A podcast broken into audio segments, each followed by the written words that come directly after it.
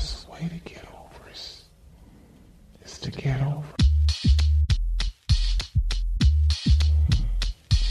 I find fun. Kind of gives me a feeling of power.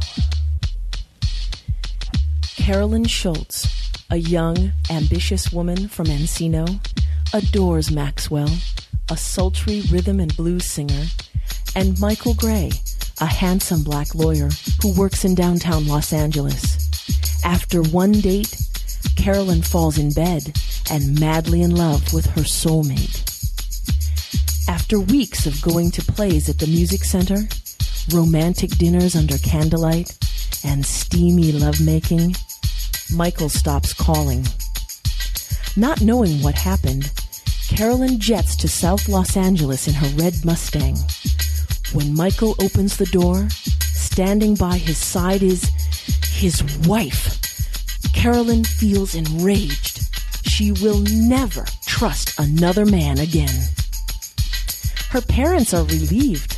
They'd hoped she'd marry a nice Jewish boy. But Carolyn needs Michael. He feels like the breath in her body. So she mixes love potions and at night chants affirmations claiming the tall chocolate man with the brilliant mind and bright smile hers. Three months later, Michael calls saying he's getting a divorce. Carolyn's spells worked. But memories of Michael's lies and betrayal dampen their reunion. It doesn't take Carolyn long to find out that Michael can barely afford his expensive suits and silver Jaguar. He's been evicted from three apartments, and if Carolyn doesn't get a job, they'll be evicted from their fourth. Carolyn drops out of UCLA and accepts an administrative assistant job at the First National Bank. It takes only one year for Carolyn to climb the ranks of the corporate ladder. She's somebody's supervisor. And five years of marriage to a selfish man has taken its toll. The charming lawyer, her soulmate, feels like an anchor dragging her deeper and deeper into mental agony. Michael accepts yet another job as a legal consultant for Antoinette Bon'et, a wealthy nightclub owner of Dark Songs Nightclub. Carolyn hopes her life will get better, but Michael's late night phone calls and secret meetings with his new employer make Carolyn suspicious of everything and everyone.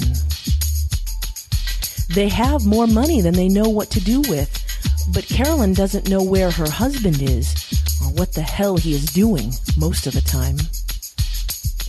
No other woman can have you, Michael, especially your rich bitch employer. Carolyn buys a Vera Wang gown and strolls into Dark Songs nightclub with her husband, looking like a movie star. Her unrelenting glare challenges other women. No other woman can have you, but her victory is short, not sweet. His bitch boss takes him away on so-called business. By herself again, she discovers a lower level of the nightclub and tiptoes into an office, making herself comfortable in a blue carpeted swivel chair. She quietly slides a desk drawer open. Carolyn's good. She'll find something out on Michael's rich bitch. No other woman can have you, The drawer slams, trapping her fingers. She tries to ease them out. Pain shoots up her arm. The thing is crushing her bones. Somebody help her. Somebody, please. It eases open. It's swelling. Footsteps. She must get up, get out. If she gets caught, Michael will be furious. Squeezing through sliding glass doors, she tears her gown. Her hand is killing her. Outside, it's dark, shadowy. Like spidery fingers, willow trees wave in the wind. For a moment, a panoramic view of the city takes her attention off of her pain. She's got to get back to Michael. A night breeze brushes her face. Dust and leaves circle around her. Her stomach tightens. A cold tingle rushes up her spine. They're going to kill you. Whispers. She swirls around to see no one. Hissing words. They're going to kill you. Someone is suffering, pleading, crying. Their moans fill the air. A, scream bursting through the night is hers. Carolyn, you must run. Get away. She moves back, falls. Her breathing is heavy. Her heart pounds. Move, Carolyn, move. She's killing me. She's killing me, cries around her. Carolyn, move. Run. Breathing, panting, Carolyn struggles up an incline, panting behind her. Her neck feels on fire. Run, faster up the hill. Carolyn, make it up the hill. Her heels stuck. Move, Carolyn, move. Her gown is heavy, wet. Michael, please save me.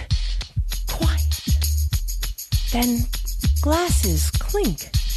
People laugh.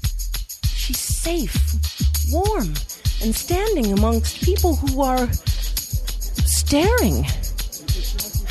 She needs Michael. Tears blur her vision.